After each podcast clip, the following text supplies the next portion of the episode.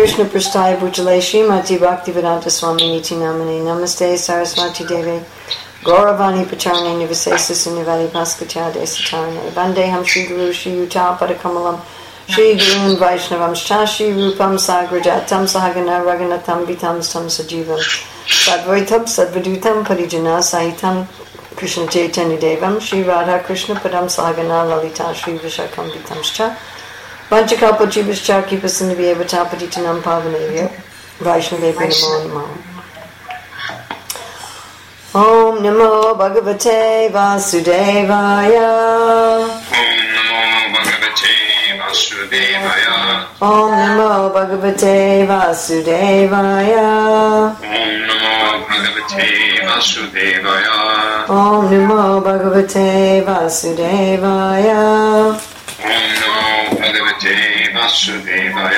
So it's July eighth, twenty twenty. It's an internet class from Hilo, Hawaii.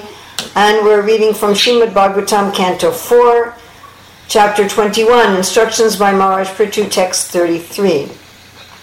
Tameva tameva yuyam bhajatatma vrittibir Tameva yuyam bhajatatma vrittibir Mano vachakaya gunasva karmavi Amayina kama duganri pankajam Yata dikara vasitarta siddhaya Tam. Tam. Unto him. Unto him. Eva. Eva. Certainly. Certainly. You yum. You yum. All you citizens. All you citizens. Bhajata. Bhajata. Worship. Worship. Atma. Atma. Own. Own. Vritibhi. Occupational duty. Occupational duty. Manaha. Manaha. Mind. Mind. Vachaha. Vachaha. Words. Words. Kaya. Kaya. Body. Body. Gunai. Gunai. By the particular qualities. By the particular qualities. Swa karma bihi. By occupational duties. By occupational duties. Amayinaha. Amayinaha. Without reservation. Without reservation. Kamaduga. Kamaduga. Fulfilling all desires. Fulfilling all desires. Angri pankajam. Angri pankajam. The lotus feet. The lotus feet. Yata. As far as, as far as Adhikara, Adhikara ability, ability Avastita Artha, Avastita Artha fully convinced of one's interest, fully convinced of one's interest Siddhayaha, Siddhayaha satisfaction, satisfaction. Śrīla Prabhupāda's translation. Prithu Maharaj advised his citizens, engaging your mind, your words, your bodies, and the results of your occupational duties, and being always open-minded, you should all render devotional service to the Lord. According to your abilities and the occupations in which you are situated, you should engage your service at the lotus feet of the Supreme Personality of Godhead with full confidence and without reservation. Then you will surely be successful in achieving the final objective in your lives. Purport. As stated in the eighteenth chapter, Bhagavad Gita, Swakarmanatam Abhyarcha, Abhyarcha. One has to worship the Supreme Personality of Godhead by one's occupational duties. This necessitates, so we have the word has, one has to, and we have necessitates. This necessitates accepting the principle of four varnas and four ashramas. Prithu Maharaj therefore says, Gunai svakarma bihi. This phrase is explained in Bhagavad Gita, Chatur varnya maya shristam guna karma bhivagashaha.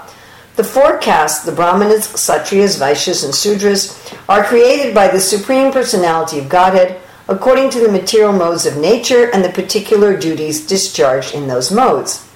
A person who is situated in the mode of goodness is certainly more intelligent than others.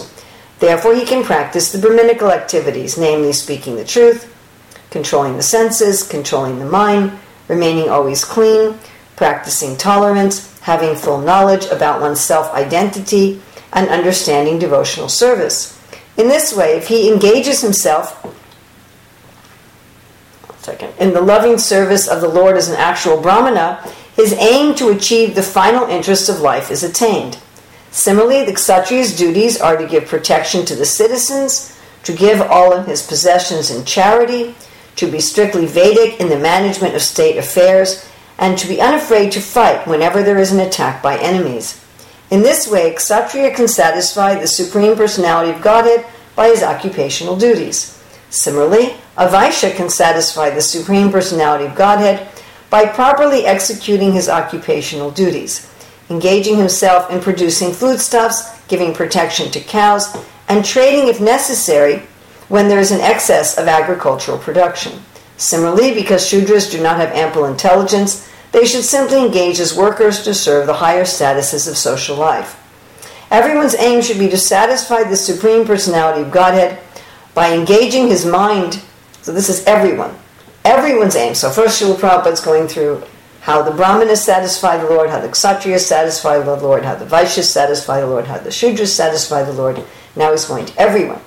Everyone's aim should be to satisfy the Supreme Personality of Godhead by engaging his mind in always thinking of Krishna, his words in always offering prayers to the Lord or preaching about the glories of the Lord, and his body in executing the service required to satisfy the Lord. As there are four divisions within our body, the head, the arms, the belly, and the legs, similarly, human society, taken as a whole, is divided into four classes of men according to their material qualities and occupational duties. Thus, the Brahminical or intelligent men have to execute the duty of the head, the Kshatriyas must fulfill the duty of the arms, the Vaishya class must fulfill the duty of the belly, and the Shudras must fulfill the duty of the legs. In executing the prescribed duties of life, no one is higher or lower. There are such divisions as, quote, higher, unquote, and, quote, lower, unquote, but since there is actually a common interest to satisfy the Supreme Personality of Godhead, there are no distinctions between them. The question may be raised that since the Lord is supposed to be worshipped by great demigods like Lord Brahma, Lord Shiva, and others, how can an ordinary human being on this planet serve him? This is clearly explained by Prithu Maharaj by the use of the word yata adhikara, according to one's ability. If one simply executes his occupational duty, that will be sufficient. One does not need to become like Lord Brahma, Lord Shiva, Indra, Lord Chaitanya, or Ramanujacharya, whose capabilities are certainly far above ours. Even a Shudra, who is in the lowest stage of life according to the material qualities, can achieve the same success. Anyone can become successful in devotional service, provided he displays no duplicity. It is explained here that one must be very frank and open-minded, amayina, amayina. To be situated in a lower status of life is not a disqualification for success in devotional service. The only qualification is that whether one is a Brahmana, Kshatriya, Vaishya, or Shudra, he must be open, frank, and free from reservations. Then, by performing his particular occupational duty under the guidance of a proper spiritual master, he can achieve the highest success in life. As confirmed by the Lord himself, Sriya Vaishas Tata Sudras Te Piyantra Param Gatim, Bhagavad Gita nine thirty-two. It does not matter what one is, whether Brahmana, Kshatriya, Vaishya, Shudra, or degraded woman. If one engages himself seriously in devotional service, working with body, mind, and intelligence, he is sure to be successful in going back home, back to Godhead. The Lord's lotus feet are described here as Kama Dugandri Pankajam, because they have all power to fulfill the desires of everyone. A devotee is happy even in this life, because although in material existence we have many needs, all his material needs are satisfied, and when he at last quits his body, he goes back home, back to Godhead, without a doubt. One of these many times that Śrīla Prabhupada talks about being happy uh, materially and spiritually. Tameva yuyam bhajatatma vrittibi mano vachakaya gunai swakarma bi Amayina kama duganvi pankajam yatadikara vasitarta sidhaya. Prithvi Maharaj advised his citizens, engaging your minds, your words, your bodies, and the results of your occupational duties, and being always open-minded, you should all render devotional service to the Lord. According to your abilities and the occupations in which you are situated, you should engage your service at the lotus feet of the Supreme Personality of Godhead with full confidence and without reservation. Then you will surely be successful in achieving the final objective in your lives. So, here Śrīla Prabhupada is saying that our adhikar, regardless of our adhikar, regardless of our qualifications from the ordinary point of view, we can all get our material needs met and go back to home, back to Godhead. And it's interesting that this is a theme that we find today in many religious and spiritual organizations, that we are enough. We're enough. Stanistita, Sri Chaitanya Mahaprabhu said, we're enough. We just have to take whatever we are and use it to satisfy the Lord. We don't have to become something else. So this is definitely a theme we find running through, as I say, many religious and spiritual organizations. But there's also a counter theme. We also find many religious and spiritual organizations that uh, constantly harp upon the idea that we're not enough, that we have to try to be good in this, this never-ending quest to be something that we're not. They constantly feel uh, dissatisfied with ourselves, uh, to constantly feel insufficient and, and guilty, uh, to constantly be mentally and, and uh, in, in every way punishing ourselves and, and uh, denigrating ourselves. So, of course, there's some truth to the fact that, in one sense, we're never enough. As Prabhupada is saying here, you know, what is the comparison between us and Lord Brahma, Lord Shiva? And then he mentions Lord Chaitanya and Ramanujacharya. He mentions Brahma, Shiva, Indra, Lord Chaitanya, Ramanujacharya, and saying that they're far more qualified than we are. Uh, without a doubt. So, in one sense, we can say, I'll never be qualified to worship the Lord. Uh, I'll never be enough. There's nothing I can do to be good enough.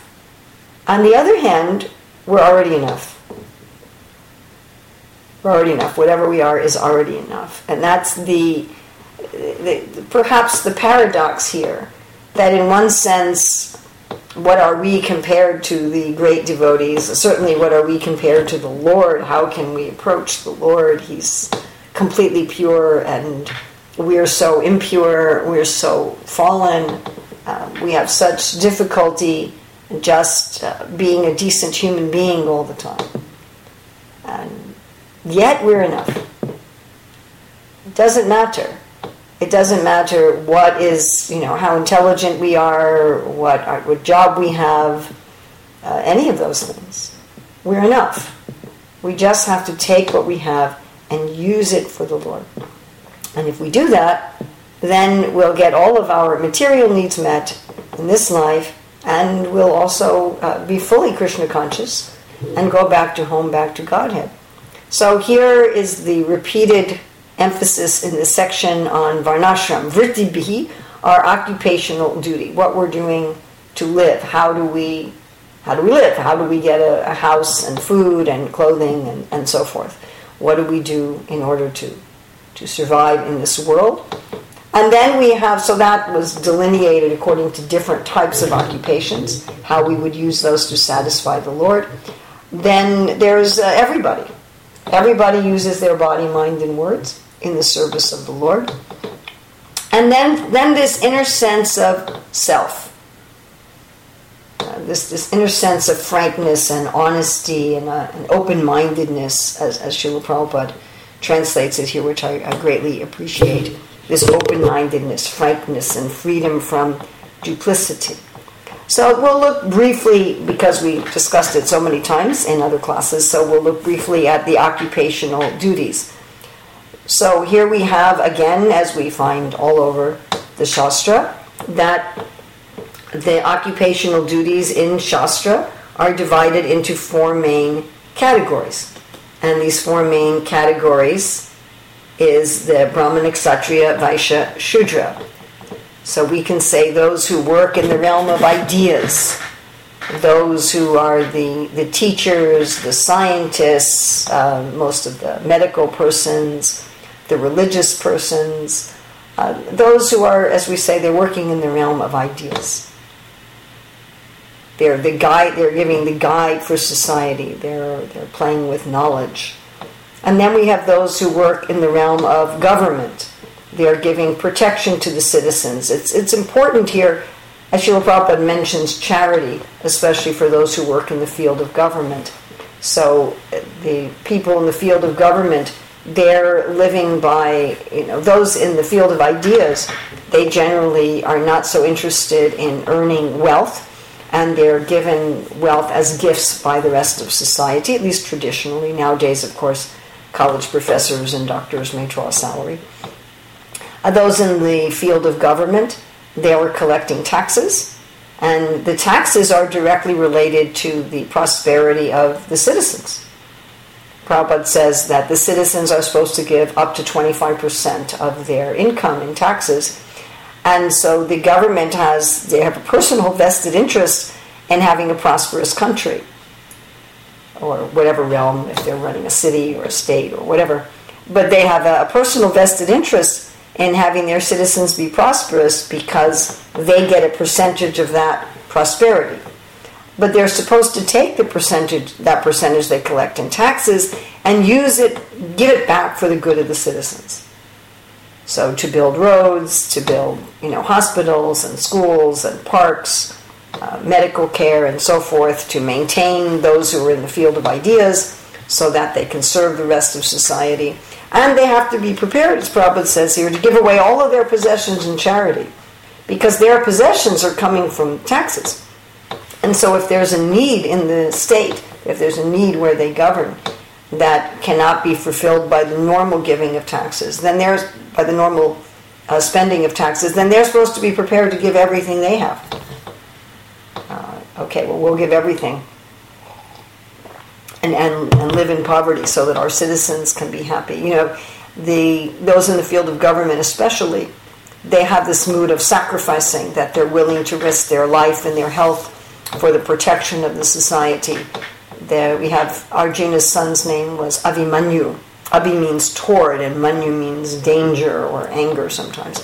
One who's willing to run toward danger. You can think of a, a firefighter who runs into the fire. Right, the soldier who runs into the battle, the police officer who goes, you know, into the house where the criminals are. So going towards danger, risking themselves, and they'll they'll risk everything. Like Ram was willing to sacrifice his beloved wife so that the citizens would have faith in the government. And then we have those in the field of resources. They're generating all the wealth for society. So those in the field of ideas, they're given wealth by others in society. Those in the field of government, they're collecting a percentage of that wealth and redistributing it. And those in the field of resources, they're taking the resources from the animals, the land, the water, the air, and they're turning that into usable wealth. They're turning that into milk, they're turning it into wool, they're turning it into cotton, and, you know, carrots and potatoes and tomatoes and pharmaceuticals, and building products and everything. They're take they're transforming the wealth that's already inherent in the earth and in the animals, and they're putting it into a usable form, which they then distribute to society. And those in the field of resources, they have the opposite view to those in the field of government, that instead of running into danger, they put their own oxygen masks on first. So they know that in order to sustainably be able to distribute wealth to society, they have to themselves be prosperous. They're, although they're also, those in the field of resources are also traditionally been some of the biggest philanthropists in human society when there's an excess. So Prabhupada talks about trading when there's an excess.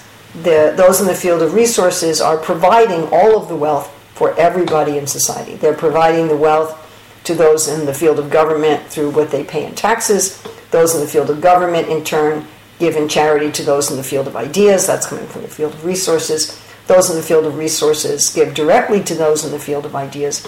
Then they employ those in the field of artistry, and they're also supplying the means for others to employ uh, those in the field of artistry. So the, it's people in the field of resources who are giving the wealth to everyone. Like Prabhupada compares here, their, their stomach, that are providing the nutrition for the rest of the body. And the rest of the body can't function without that nutrition. And they've got to make sure that they're healthy in order to provide nutrition to everybody. They're they're not, if they try to sacrifice themselves for everybody, then they won't be able to sustain providing wealth for everyone. And you can see why these different mentalities uh, are incompatible. The mentality of someone in the field of ideas is incompatible with someone in the field of government, and which is incompatible with someone in the field of resources. And those in the field of artistry, they're making society work. Uh, they're compared to the legs. So if your legs don't work, you're you're literally you're crippled, you're handicapped. You can't function very well. You have to function with some aid. You know, you have to get some crutches or some wheelchair or, or someone else to to help you, right? And if everything we're doing is dependent on our legs, and therefore the Bhagavatam identifies the legs with, uh, surprisingly enough, Lord Vishnu, because the legs facilitate all of the yajna, all of the different occupations. And it is those in the field of artistry who make society function. And without the field of artistry, no, nothing would, would work. You know, there you wouldn't you wouldn't have any water. you wouldn't you wouldn't have a means of transporting food. Nobody would be turning the, you know, the people in the field of resources. They're supplying the cotton. They're supplying the wool. But it's those in the field of artistry that are turning that into clothing, that are turning that into furniture. They're, you know, the field of artistry is giving you the wood. The field of resources is giving you the wood. The field of artistry is turning it into houses, is turning it into furniture, is transporting the food and the medicines and the clothing from one place to another, is, is providing all of the beauty in the world is coming from those in the field of artistry. And we can say all of the rasa, all of the pleasure in life, Prabhupada talks in the end of this purport about having all your desires fulfilled. We have this word kama duga, kama duga angri pankajam. So all of the desires in human society are provided by those in the field of artistry. They're the ones who are providing the, the music, the artwork, uh, everything, uh, dance, theater, and just everything that's, like I say, working. uh, what, no matter how simple or, or complex a society we have, it's those in the field of artistry that provide all the functionality, all the beauty, and all of the rasa. So all of these persons in these four main categories and all of the hundreds of thousands or millions of occupations that one can have fit into one of these categories. They're all meant to satisfy the Lord, because when Srila Prabhupada talks about being the head, the arms, the belly, and the legs, that's, of, in one sense, of the universal body. People talk a lot about the universe. So this is about the universal body. And in one sense, as Prabhupada says, you can talk about higher and lower, but in another sense, um, you know, I mean, do you want to just be a brain? I don't think any of us would want to be, you know, a quadriplegic with a feeding tube and all we are is a brain. You know, you can live like that where the rest of your body is barely functioning, but that's not, it's not a very desirable life. It's not that anybody would choose, well, let me choose to have that kind of a life. So we want a fully functioning body, and while we can talk again about higher or lower, they're all important, and they all satisfy the Supreme Personality of Godhead, but in different ways, and many times in opposite ways. You know, those in the field of artistry tend to be very satisfied with their work, and having their material needs met, having a, a happy family and so forth. They're not usually thinking in a very expansive way. Uh, in a similar but different way, those in the field of ideas tend to be very satisfied with simplicity of life. Uh, those in the field of artistry, because they're just simple. their, their needs and wants tend to be rather simple. Those in the field of ideas, because they may have very complex needs and desires, but they're satisfied more intellectually and more internally. And those in the fields of government and resources are very expansive. They have to be expansive. If you're in the field of government, you have to take care of, you know, hundreds of thousands or millions of people. I guess if it's a small town or you just have running an apartment complex, maybe it's just a few hundred people. But you think expansively. And in the field of resources, you have to think expansively. So if, if you have someone who thinks in a simple way, in a field where you have to speak, think expansively, or someone in a field... where they, and someone who's naturally an expansive thinker, who's in a field where you have to think simply, then it's it's incompatible. And if you have someone in a field where you have to go into danger, but their natural tendency is to take care of themselves first, then you have incompatibility. If you have somebody in a field where you, with a natural inclination to rush into danger, and they're in a field where they have to take care of themselves first, then it's going to be incompatible. If you have someone whose natural inclination is to do a lot of research and a lot of care and maybe take years coming to a different conclusion from different angles of vision, and they're in a field where they have to make split-second decisions on the battlefield, then you're going to have an incompatibility. If you have someone whose nature is to make split-second decisions in business or in, in, in government, and you put them in a field where they really have to do thorough care and research and investigation, you're going to have an incompatibility. So each of the, all of the many millions of occupations have been divided by the Lord, Chaturvanya Mayashrastam Gunakarma Vibhagashaha, according to these four very broad types of mentality, a particular inclination, a particular mentality. And all of them are needed, and all of them can be used for the service of the Lord. And I really like, I think it's very important here, that Śrīla Prabhupāda writes early in the purport, the second sentence, this necessitates accepting the principle of four varnas and four ashrams. The principle. So it's not that in twenty twenty we're supposed to adopt all the details. In fact, the details of the different varnas and ashramas, here we're mostly talking about the varnas, not the ashramas. The details of the ashramas change radically from one yuga to another, and even one country to another. They're, they're constantly in flux, these details. It's not that we're going to take the details of ten million years ago and apply them to our occupations now. That would not only be absurd, but it would cause a disturbance. But what we can take are the principles. A principle is one should work according to one's nature, that the way that one gets one's food and clothing and home should be according to one's nature. That's a principle. The principle that there's cooperation between the different occupations, between the different parts of the body, that's a principle. The principle that there's competition within that field. Right? You want the best ideas, you want the best government, you want the best resources, you want the best artistry. So there's competition within that field is also a principle. The idea that everyone should give in charity. The big charity givers are going to be those in the field of government and those in the field of resources. But the concept that whatever wealth you have, you should share. That's a principle. Exactly how you share, with whom you share. Those are details. The concept that we should work as part of the universal body, that we shouldn't just be working for our own satisfaction, that is a principle. But within whatever occupation we have, we can be working to satisfy the Supreme Personality of Godhead at every moment, with the people we deal with, with the objects we deal with, seeing how we're contributing to the health of the Lord's own body. As Śrīla Prabhupāda writes in the Bhagavatam, that we are each cells in the universal body of the Lord. So generally the cells in our own body are not conscious of our existence. Right? The, the cells, you know, I'm, I'm speaking, I'm using my tongue and my lips and my teeth and my vocal cords and my lungs to speak.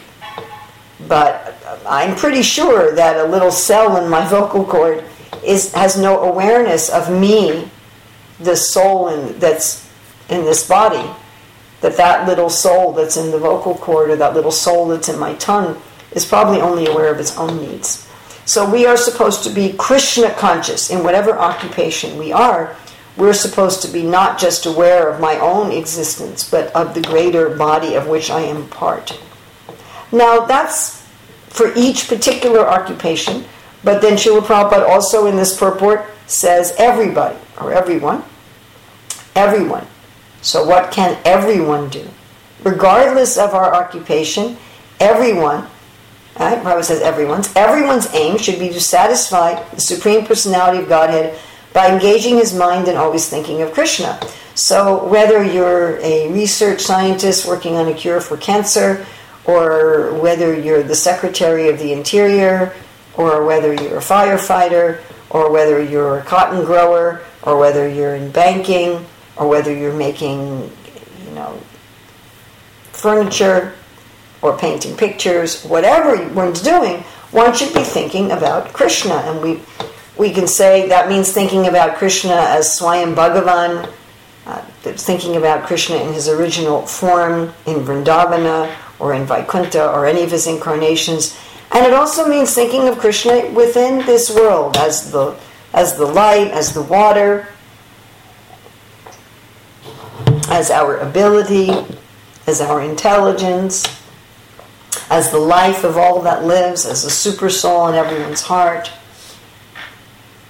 Thinking of, of the world that we see, the trees as the hair on his body, the sun and the moon as his eyes, the rivers as his veins. So thinking of Krishna both in terms of the world and in terms of, of Swayam Bhagavan. And then he says, and in always offering prayers to the Lord or preaching about the glories of the Lord. So that means, Prabhupada's using the word always. So whatever we're doing, whatever is our occupation, at all times, we should be able to relate everything to the Lord. And then he also says, and his body in executing the service required to satisfy the Lord. So this refers again, Prabhupada refers it again right back to our occupation, that that's a service required by the Lord. The Lord requires that the garbage is picked up. The Lord requires that the doors are put into the frames and the houses. The Lord requires that there's art and music. The Lord requires that there's scientists. The Lord requires that there's protection. The Lord requires that there's milk. I mean, all these these things are services required by the Lord, but we can also, and Prabhupada's using it in that sense here, but we can also understand the service required by the Lord is also in the form of direct worship of the deity. And everyone can engage in the worship of the deity. I mean, perhaps it's just the priests who are doing the direct worship, but everybody can see the worship. Everyone can have a, an altar. Uh, we have a construction man here in the property who calls it our shrine. He said, I notice all of you, your shrine has to be there in your, in your home. So everyone can have a place of worship. Everyone can study the, the words of the acharyas, the words of the Lord. So everyone can do some service for the deity, even if it's just bringing a flower to the temple. Yes? So that's true for everybody. It doesn't matter whether one is a man or woman. It doesn't matter whether one is a garbage collector or writing books of poetry. It doesn't matter whether you're the prime minister of a country or whether you're milking the cows. Whatever it may be, we can always think of Krishna. We can speak about Krishna, and we can do service to him both through our occupations and uh, through the nine processes of bhakti. And then another very important point here is, again for everybody, this sense of self. Prabhupada says, it's such a wonderful thing. He says, no one is higher or lower. There are such divisions as quote-unquote higher and quote-unquote lower. So that means that one can see from a particular point of view that the brain is more important than the knee. Yeah. The brain is more important than the arms.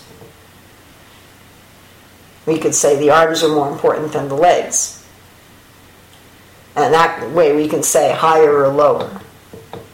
But really there isn't a higher or lower. Nobody wants to lose their leg. Well, can I cut off your right leg? No. So there's no higher or lower. Prabhupada says, since there's a common interest, there's no distinctions between them. So Krishna's not distinguishing. Just like I don't distinguish. You know, if, if my toe is, is infected or my toe is broken, I'm going to take care of my toe. I'm going to take care of my toe just as much as I'm going to take care of my stomach or as much as I'm going to take care of my arm. I'm not going to say, oh, you're just a toe, you know, I don't need to bother with you. Go ahead and be infected. They're, they're all important. And to Krishna, it's like that. From Krishna's perspective, everyone is important. He's, he's not distinguishing. This is really important work, this is really not important work. And that, that's a sense of our own worthiness, our own adhikar. We have the adhikar to serve Krishna simply because Mamai Vamso Jiva Loke Jiva Bhuta Sanatana. We're part of Krishna. Immediately we have the adhikar. Just like Lord Brahma is saying that with this Dayabhak we inherit the kingdom of God. Prabhupada says the child inherits the father's wealth just by remaining alive. You know, it's not that, oh, I'm, I'm just a toenail, so I'm not worthy. This other person is the heart. I mean, I, I, you know, I'm sure that many of us do this, but I look at the activities of some of my God brothers and God sisters and just think, wow, you know, how can I ever offer that? I've been thinking about a lot about Shivaram Swami, how, you know, he established two communities, one in Budapest and one in the farm New Vrajanam, and then he's written so many books. I mean, he had the nine books of Navaraja Mahima and probably another like ten books, and, you know, each of them were like this thick. And beautifully illustrated and so deep in Krishna consciousness, and I thought there's no way, even if I live to be two hundred, that I will ever be able to give to Śrīla Prabhupāda what he's given to Śrīla Prabhupāda. I, I can't even imagine it. You know, and we, we can all look at various devotees on earth and say, well, you know, how could I do, or Doctor Ji Swami just left this world, and meditating on his incredible Vaishnava etiquette and culture, which, which I'm not going to have in this life. You know, I am just not going to display that kind of and degree of etiquette, and I might feel, well, you know, what do I have to offer? And Prabhupada is assuring us here that we are worthy, whatever ability we have. It doesn't matter how insignificant that ability is In, in comparison to others. It's not that we, we look at someone else and say, oh, you know, we're probably talking about Lord Brahma. I mean, you know, Lord Brahma creates the whole universe. So what am I in comparison to Lord Brahma? I mean, I have difficulty creating a book or a little school or something like that, you know, and he's creating a, a universe. But that that's not how we should understand ourselves. It's not that we make some kind of, of unattainable ideal and then always berate ourselves or feel bad about ourselves that we can't reach what's unreachable. But sthanestito, we stay in our place, whatever my place is. I'm, I'm worthy just because I'm part of Krishna. I'm worthy just because he loves me. There's not really a higher or lower. From one perspective, there's a higher or lower. But ultimately, Krishna doesn't see like that. Krishna doesn't even see, you know, demons as lower. He, he has them enter in his abode many times, like Putana. And so what do we have to do? Just have this open-mindedness. It's so sweet, huh? That Prabhupada's just saying to be open-minded, to have frankness, not to have duplicity. Here I am. I, I am what I am. This is my abilities. This is my idiosyncrasies. This is my whatever, my inabilities, my limitations. Everyone has some limitation. Krishna says every activity is covered by fault, just like smoke is covering fire. It's not that if you work in the field of ideas that there's no problems. Every ashram has its problems. You know, every, every country, every everything has its problems. We all have our difficulties. We all have our uh, our inabilities. It doesn't matter. Just to rejoice that Krishna is accepting my service. I'm I'm fallen. I'm, you know, practically speaking, useless. What I'm contributing to society is so insignificant that it, it can hardly be measured. And by Lord Brahma's, as soon as Lord Brahma goes to sleep, it's all going to be annihilated. In fact, it'll probably be annihilated a long time before that. I'm just building little block towers like a child or a little sandcastle. But Krishna's happy with that. Yeah. Parents are happy when they're, you know, and visiting my granddaughter pretty much every day, and their their little child, I guess he's about five months old now, you know, so he can roll from his back to his stomach, and he can reach things. I mean, big deal. That's not a great accomplishment. But they're thrilled because he's their child. Oh, he can grab things now. How thrilling. You know? So Krishna's like that. Krishna's like that. Oh, you, you said my name one time with attention. You gave me something to eat. You're trying to remember me in your occupation. And he and he's thrilled, and he's happy, and it's it's enough. And so it's very deep, it's very sublime, as Prabhupada would use that word. At the same time, it's very simple. Know who we are, work accordingly, do it to please Krishna, and be satisfied with that. Be satisfied. Whatever my abilities are, and they know what our abilities are. Don't pretend that we're something that we're not, and don't feel ashamed of what we are. And use it to please Krishna. And then it's perfect that if everyone does that, we have a beautiful society where everyone's needs are satisfied and everyone goes back to home, back to Godhead. So we have some time for questions, comments, chastisements, corrections.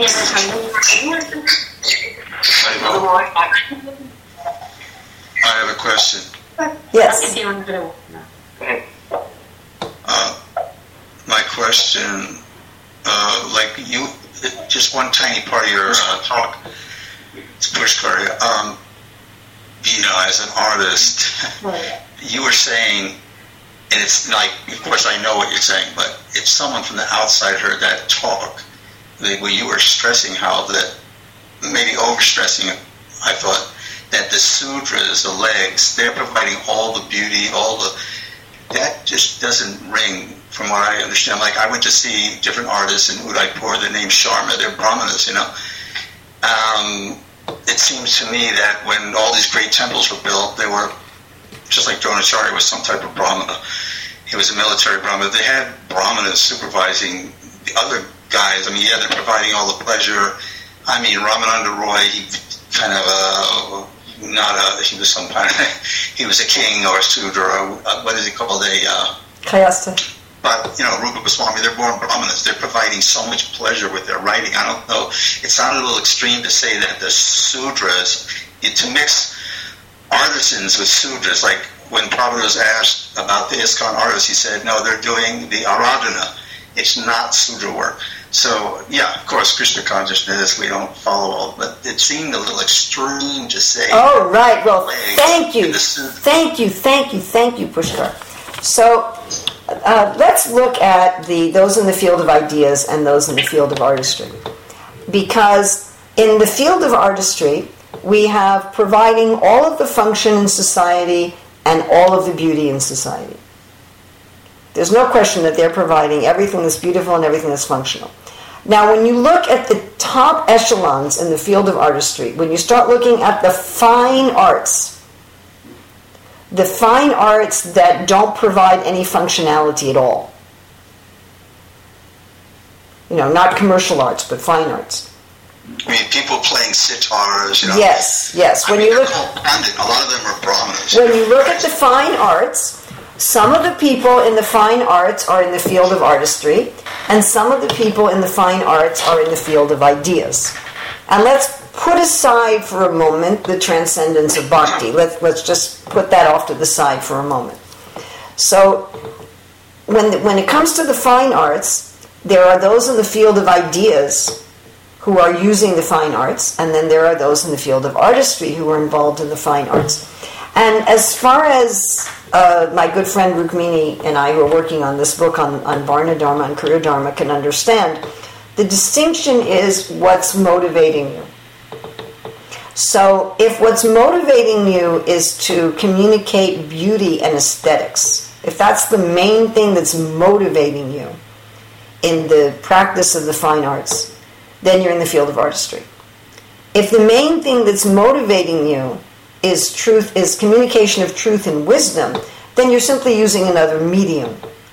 So the communication of truth and wisdom doesn't have to be with words. You can communicate truth and wisdom through mathematics. You can communicate truth and wisdom through painting, through dance, through drama, through sculpture, uh, in through music.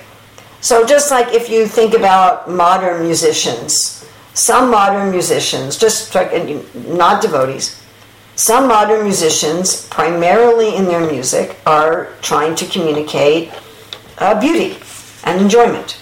That's that's the main thing they're communicating. They may be trying to communicate some sort of truce on some level, but they're not trying to communicate truth with a capital T. You know, just, I love that man and he left me and now I'm crying, or something like that. Or, you know, we're having a fun party, or, or that's, they're, the main thing that they're trying to, to give to the society is enjoyment. And then you have other musicians where the main thing they're trying to communicate is big truth. And sometimes even their music is not as aesthetically pleasing. You know, but they're, they're far more, what they're trying to communicate is wisdom and truth. They're just using music to do that. And someone else may be using dance to do that, or using drama to do that, rather than writing a book, or rather than giving a class. And again, that's also done through mathematics. So in that level of fine arts, you have definitely some of the people in the field of ideas and some of the people in the field of artistry. But if we're talking about kama, dharma, artha, kama, moksha, the kama in society, the fulfillment of our material desires in society, is done by those in the field of artistry. It's guided by those in the field of ideas. When people in the field of ideas are using the fine arts to communicate, their aim is not kama. It's not what they're trying for. They're trying for, they're aiming people to achieve moksha, or in, in the case of Vaishnavas, bhakti. But people in the mode of, in the in the field of artistry, that's not where they're coming from. And there wouldn't be pleasure in life. And there's got to be pleasure in life. In this purport, Prabhupada's talking about having kama, having enjoyment in this life, having happiness in this life, having beautiful clothing and having delicious food and having aesthetically pleasing buildings and architecture and landscapes, and that's not, that is all coming from the field of artistry. It's not coming from the other fields. Now when we look at bhakti, if someone's a Vaishnava, Vaishnavi, then in one sense you really can't designate them as being in the field of ideas, government, resources, or artistry. And in, in one sense, that, that that's not doesn't really have any meaning, because they're working on a different platform. They're not identifying with the abilities of the body and the mind. They're identifying purely as Krishna's service, servants. They're, you know, it's in a different realm, those who are transcendent.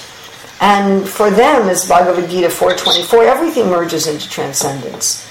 There's, you know, even for people who are not full-on Vaishnavas, if the country is run by real, by, you know, government people who are really listening to those in the field of ideas under and everything done by the scriptures, then even if people aren't full-on Vaishnavas and aren't really trying to go back to Godhead or achieve transcendence, everything is directly or indirectly being offered to the Lord. But for those who are fully Krishna conscious or in a in the process of pure devotional service, it changes the nature of everything. It, it you know, whatever field you're in, whatever occupation you're in, it, it goes to a different sphere. And I think the a way to understand it would be that the cells in my tongue are working for my benefit, but they don't know they are. And they're not trying to. They're, those little cells are trying to work for their own benefit. They have no sense, I would assume, that I even exist, what to speak of working for me. Although they are working for me, because they're in their natural place. So in a society where everyone's in their natural place, they are working for the good of the Lord, but they may not be aware of it. Let's say the cells in my fingers and the cells in my tongue could be aware of my existence and could consciously be working for my benefit in addition to their own. So that's the, the view of a jiva who's awake to Krishna consciousness. They're conscious, oh, I, I'm part of the universal body. I'm part of the body of the Lord. Oh, I'm doing this to satisfy the Lord. Even if I'm in the field of artistry and my purpose is to provide beautiful gardens for people to walk through, I'm doing that ultimately to please the Lord. I may not be doing artistry directly to communicate truth as people in the field of ideas are, but I'm still doing it to please the Lord. I want the Lord to be happy with me. I want society to function nicely for His satisfaction. And then everything's bhakti. And then distinguishing between these fields is simply on a practical basis that, okay, well, this is your way to serve the Lord. That's your way to serve the Lord.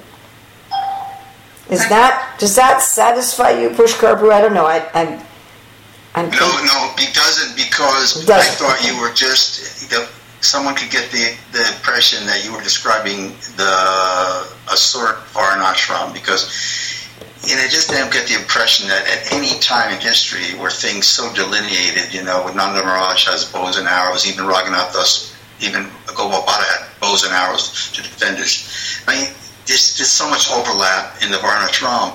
The tendency is there, okay, these are, but like, it sounded like you were making it so extreme that nobody except Sudras are providing pleasure in any way. You, if I play that back, you were saying that it just sounded so extreme that uh, if I were an outsider, of course, I, I, I don't think that you really, I mean, if you really meant it, it just sounded really... All right, well, well let's, let's, let's put it to a test. Let's imagine a society where there's nobody in the field of artistry. Okay? You're conflating, first of all, I don't agree that you're conflating artistry with sudras, and that sounds strange. If I can say one, one thing, isn't it that the uh, definition of shudra is someone who is employed, period? He can be professor.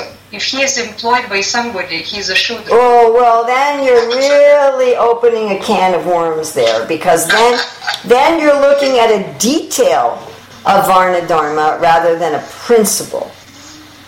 You know, because in order for somebody to be not employed, you have to have a whole system in society that may not exist at any particular point in time.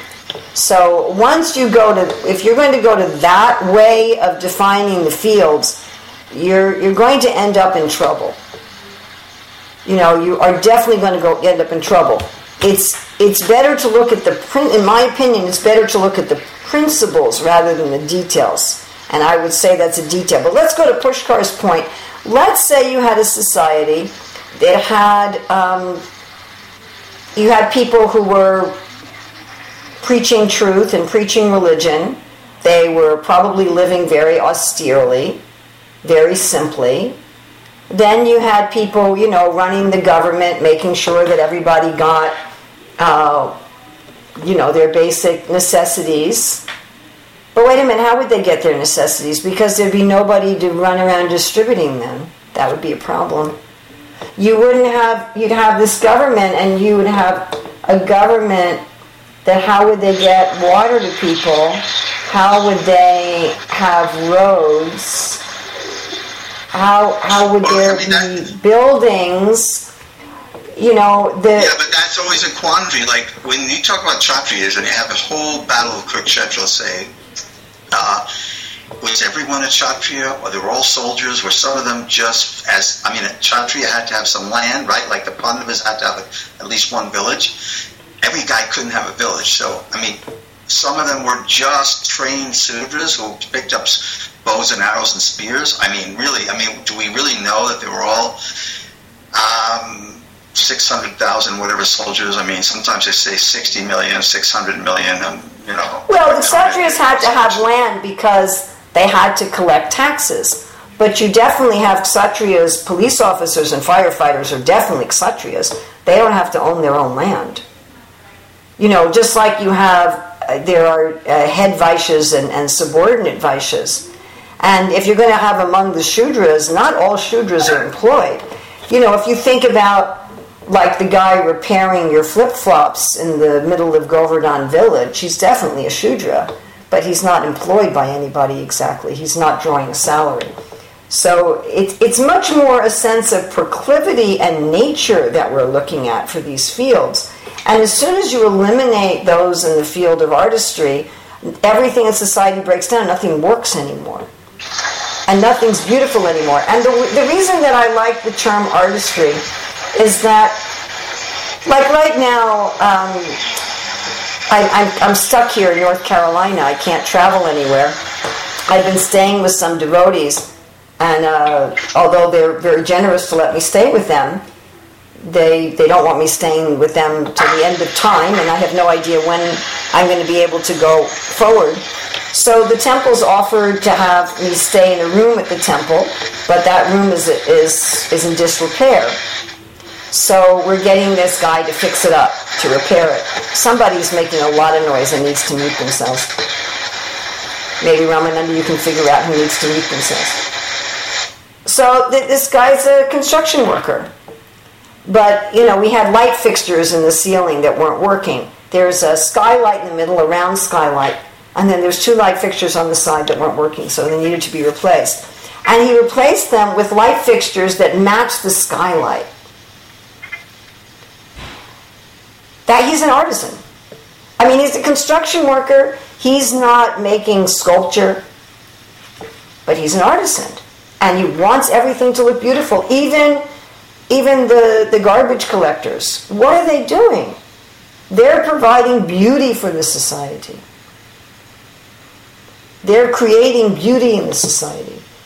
I don't. If if people are doing Shudra work properly according to Vedic standards, then even those who are doing what we might say purely functional work, there's some element of beauty in it, and there's some element of pride in their craftsmanship and in their artistry, even in how they're repairing the flip-flops in the middle of Govardhan town.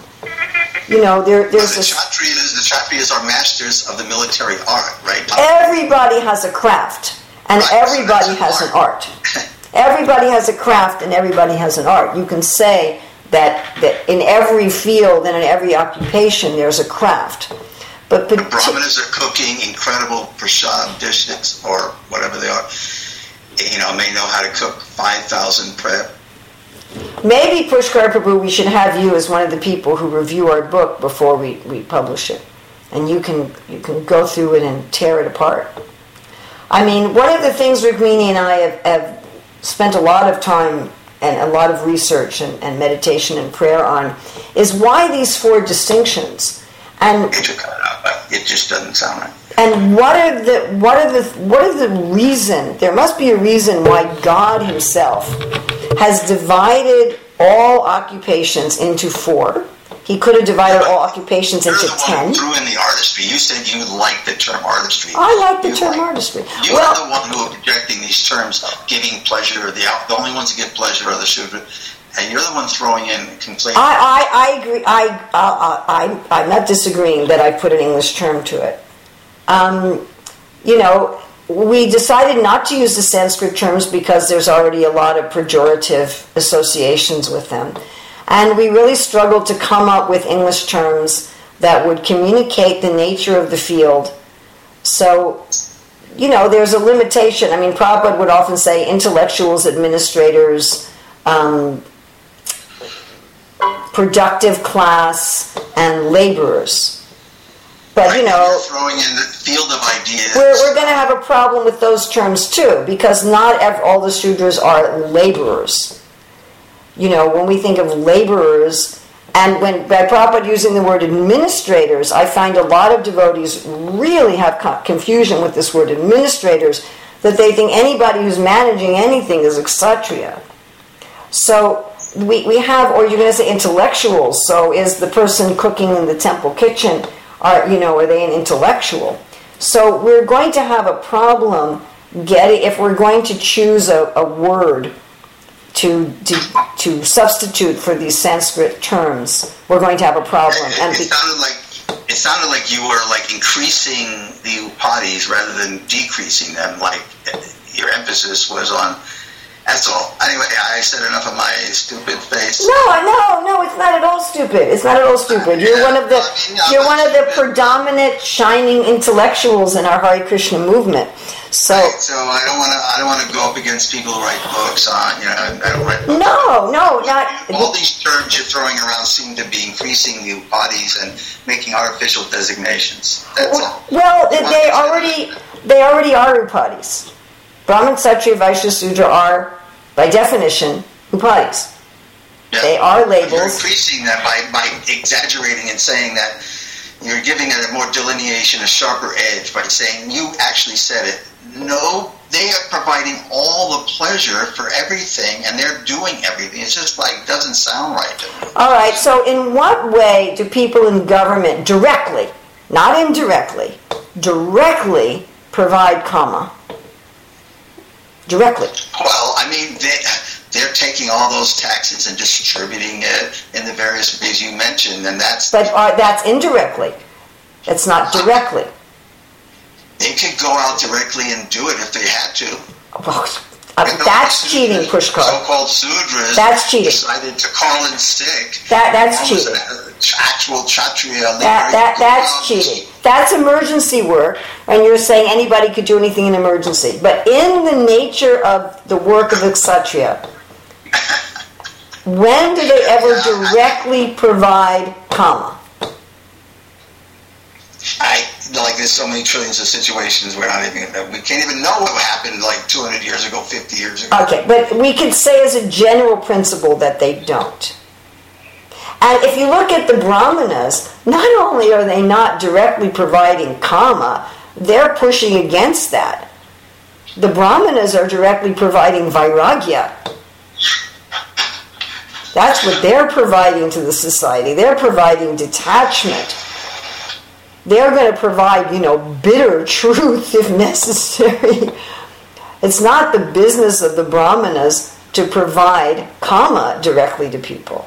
Indirectly? Yes. Directly? No. Even if the Brahmanas are writing beautiful poetry, they're writing beautiful poetry to encourage people in vairagya and jnana. Even if a Brahmana is doing a beautiful dance or making a beautiful picture, their purpose is jnana and vairagya. So who's Wait, providing... Prabhupada, Prabhupada told Himavadi in the letter, we are all artists. When she shaved her head, and she thought Hamsaduta was going to take sannyas back in seventy-three or something, and she had shaved her head, and Prabhupada came to know of it. He wrote to that letter, we are, why have you shaved your head? Krishna's not interested in ugly gopis. You know, we, we're all artists, and we're all poets and musicians. We well, now, again, now you're going to, to the transcendent platform. So there's... Well, we should push for that, not like... But, but we have both, Pushkar Prabhu. You can't blame me for the fact that in Srila Prabhupada's books and in the Bhagavatam that both are there. That's not my responsibility. Okay, you're shooting the messenger here. And in in, nine, in Bhagavad Gita nine thirty, Prabhupada talks about our conditional activities and our constitutional activities. Now, when you take the conditional activities and you use them for Krishna, it's the iron rod in the fire that acts like fire. And, you know, then... But if, you, if we push, if we talk and describe things in, in, in the sense of varnashram upadis, it seems like we're China, we're almost like put, keeping people in this idea of, of uh, the asoric varnashram. Well, I don't know what to do with all these purports then. It's going to be a problem. What are we going to What are we going to do with What are we What are we going to do with all these purports? Anyway, I don't see it as a, this was this is the Bhagavad Gita. You're going to the Bhagavad Gita, where our Arjuna is. The Bhagavad Gita is essentially how to act as a as a Vaishnava, as if you were superficially in the world as a this or a that or the other thing. So, as far as society in general, why is it beneficial to use these four upadis? Why? It, Krishna must think it's a good idea. Now, it's not done in the beginning of Satya Yuga, then it's not necessary. But even at the end of Satya Yuga, it's there. And for most of the time, for most humans, designating them by these upadis is helpful. Now, it's also helpful to realize that I'm not any of these things, that I'm transcendental to them. But why is it helpful to designate anybody at all? Why why do it? Why is Krishna doing this? And why is is it all over the Bhagavatam? It's just everywhere, all over the Bhagavatam. It's all over Śrīla Prabhupāda's purports and Prabhupāda's classes. Why? There, there must be some I, I reason. I can probably find a, a bunch of references where Prabhupada said it's impossible to bring back Varnashram. Oh, definitely. You... It's definitely impossible to bring back Varnashram in terms of most of the details. Like, like you know, Yugala Rasa talking about salaries. Forget it. But the principles, that's what I really liked in this purport where Prabhupada was talking about principles. The principles well, of... Somehow you're attracted to that aspect. Other people get different things, you know, out of it. Uh, so... Well, just, that's all right. And that's... that's a, really your whole book doesn't just push the idea that only sudras can provide pleasure for the entire human society. It just would sound like what? People would try to figure out. There's so much more detail in Prabhupada's books. It, it, but, I would I'd never get the impression that only sudras... I mean, I'd have to go back and play back what you said, but or you've probably written it in your books, but... It just sounds extreme, and it just... Uh, but, it, it, you know, Pushkar Karu, it's actually a very wonderful thing. Because I think many, many times uh, in ISKCON and in India, uh, people look at shudras and just say, you know, they're just lowly, and they're just influenced by tamagun, and they're not useful for anything, they're just helping everybody else who's doing something useful. But why do the Shastras say that everyone is valuable and in one sense is no higher or lower? What are people in that field of work? What yeah, are they... You're just doing the pendulum effect. You're just, okay, now we're going to say, we're going to put the sutras up and make them as the only providers of pleasure in the entire society. A comma? You've gone from one extreme to the other. Well, if you could show me how in the other fields of work, in the in that work itself... is directly a provider of kama, of sense gratification to society, then we'll look at it. But wait a minute. Did I, I maybe I was falling asleep during you reading the purport. In this purport, it specifically said that this, what you're saying, I mean, does it say that? Do you want me to just read the purport and then end the class after the purport? Or do you want me to give a class on the purport? No, no. Show me in the purport where it says that only the sutras provide pleasure. Prabhupada is not Prabhupada as he usually does. Doesn't talk much about the about the contribution of the sutras. Right, you stressed it. Yeah, I did because because when Prabhupada is saying in this purport. And I, by the way, I welcome you challenging me like this. When Prabhupada's saying in this purport that there's no higher or lower, there's no higher or lower. There is a higher or lower, but there isn't higher or lower. So what does that mean? That means that everyone is offering something that's equally valuable. And often we take it, you know, we can understand the value of the brahmanas, the value of the kshatriyas, the value of the vaishyas.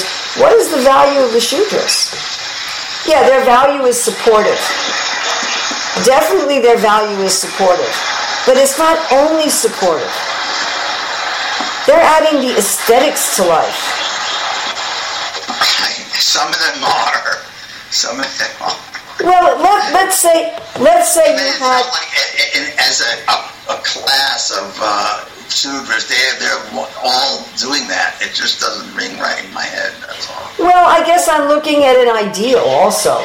I'm not looking at the modern society where often people in different in these different occupations, like the Kshatriyas who are stealing from the citizens and who are sending people off to unnecessary wars, and the Vaishyas who are, you know, raping the earth and killing the animals, and the Brahmanas who are preaching atheism, and the Shudras who are working in a factory. You know, if you look at things in that way, then everything is sick. It's a sick social body where every part of the body is diseased. And so if you're going to look at a diseased body and you're going to say what's everybody, what's each part of the body providing, then it, it's going to be a lot more difficult to understand. You know, if you've got a brain tumor and you've got stomach ulcers, and, you know, th- then it's going to be a difficult thing. So I'm I'm looking more at an ideal society. You know, that definition for, for Shudra who is actually employed is, uh, maybe this is for Kali Yuga works, I don't know, that's Ravindra Swarup, the explanation was.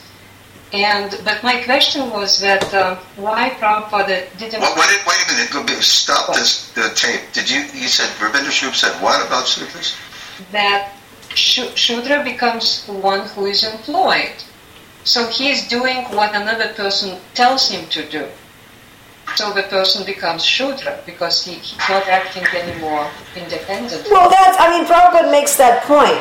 But if you're going to talk about anyone who draws a salary as automatically a Shudra, you're going to have you're going to have a problem. And we do have a difficulty that people who are naturally Brahmin, Kshatriyas, and Vaishyas get compromised to some extent by the fact that in modern society they often have to draw a salary. It's it's a difficulty for them, and it doesn't allow them to fully exhibit the nature of their field. But that doesn't mean that they're not working in the other fields, and it doesn't mean that they're not inclined to the other fields. Does that make sense to you? You know, if you're a scientist, if you're a scientist by nature and you're working in a scientific field, then you have the nature of a Brahmana and you're working in a Brahminical field. Now, if unfortunately you're drawing a salary which then compels you to work in that field in a way that's against the ideals of the Brahminical field, then that's a pollution in the field. But the fact that you're getting a salary doesn't mean that all of a sudden you have the nature of a Shudra or that you're doing Shudra work. Well, Prabhupada stresses that it does mean that. I mean, he'll say scientists are all complicit with the demoniac government, and they're they're not scientists. And, you know, then we have the example of Maya Dhanava that uh, was, what Krishna warned Arjuna, don't take these boons because these are demoniac.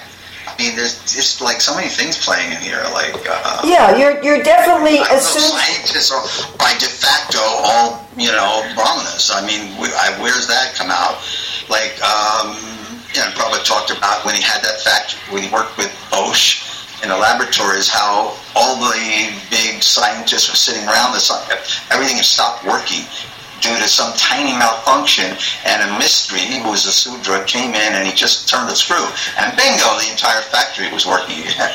um, anyway, but that's another thing. Uh, it just, uh, Prabhupada said, yeah, if you have to go wagging your tail for a job, you're a Sudra. It doesn't matter that you got your P H D. I mean, of course, you did get a P H D, so you're going to be having a different angle. But, you know, as soon as you get employed, just like Ravindra says, you de facto... It is. Really it, I would definitely agree that taking a salary and being employed pollutes the upper three fields. It definitely pollutes the fields, and it impinges upon the ability of the people in those fields to work purely and to work the way they should work. But yeah, that... I mean, come close to working purely. I mean, you know, like nowadays if a doctor develops something that'll work, or a car that can work without gas and pollution, then, you know, they, they want to shoot the guy, you know, nowadays. You know, it's like... That, uh, that's definitely that's definitely true. It's definitely true that as soon as you add these elements to the field, you're polluting the field. I mean, we talk extensively in our book about cherishing the fields and not polluting the fields. And that had to be done both at the level of the individual and the level of society. Now, what do you do when you're working in a society where your natural field of work is polluted? You know, then where it's very difficult to fully work in your natural field without compromise. So and what do you... pick up a beanbag and start chanting. Well, that's again on a transcendent level. Anyway. All right, this is a good discussion. Very good. It's good to churn these things. It's complicated. Um, yeah. Nuance, I call it nuanced. Well, nuance, there you go. That's a nice, uh, positive way of putting it. All right, thank you for your exuberance in churning up all these nuances. And Pushkar, would you be willing to read a draft of our book and comment on it? Well, a draft? I mean, reading the whole book, right? Yeah, yeah, yeah. But if we, in other words, before it's in a final form so that we can take your comments and fix things. I doubt if you'll want to take into anything. I have, I would have to, uh, I mean, you know. Well, I wouldn't be asking you if that was the case. What's the name of the book? Our provisional title is Career Dharma, The Natural Art of Work. Hmm. Well, if you've got extreme statements in there, like... Then you can, then you can point them out and we can, we can use your input to make things better. Uh, I'll just get a spray can and spray over them wherever they are. Would you be willing to do that? To take a look at a draft? I'm still trying to read like one page of one book because I always end up memorizing all the shlokas. I can't read much. But um, like if I get to a page, literally, Bhagavatam Rita, right? Yeah. I, I, or the Bhagavatam Rita Sindhu, I always end up going back and just pondering over the shlokas. I can't read much of the text. I just like a, it's a curse. But you don't have if you don't have shlokas, it might work. Well, we do have slokas. Good. I'm glad you do. We do. We have. We have. We have a lot of slokas. But they're probably already ones that you know. You probably wouldn't have to memorize them. Okay. Thank you very much. Aribo. Hare Krishna. Śrīla Prabhupāda ki jai. Jai. Jai. Thank you. Hare Krishna. Thank you. Aribo. Aribo. Hare Krishna. Hare Krishna. Goodbye.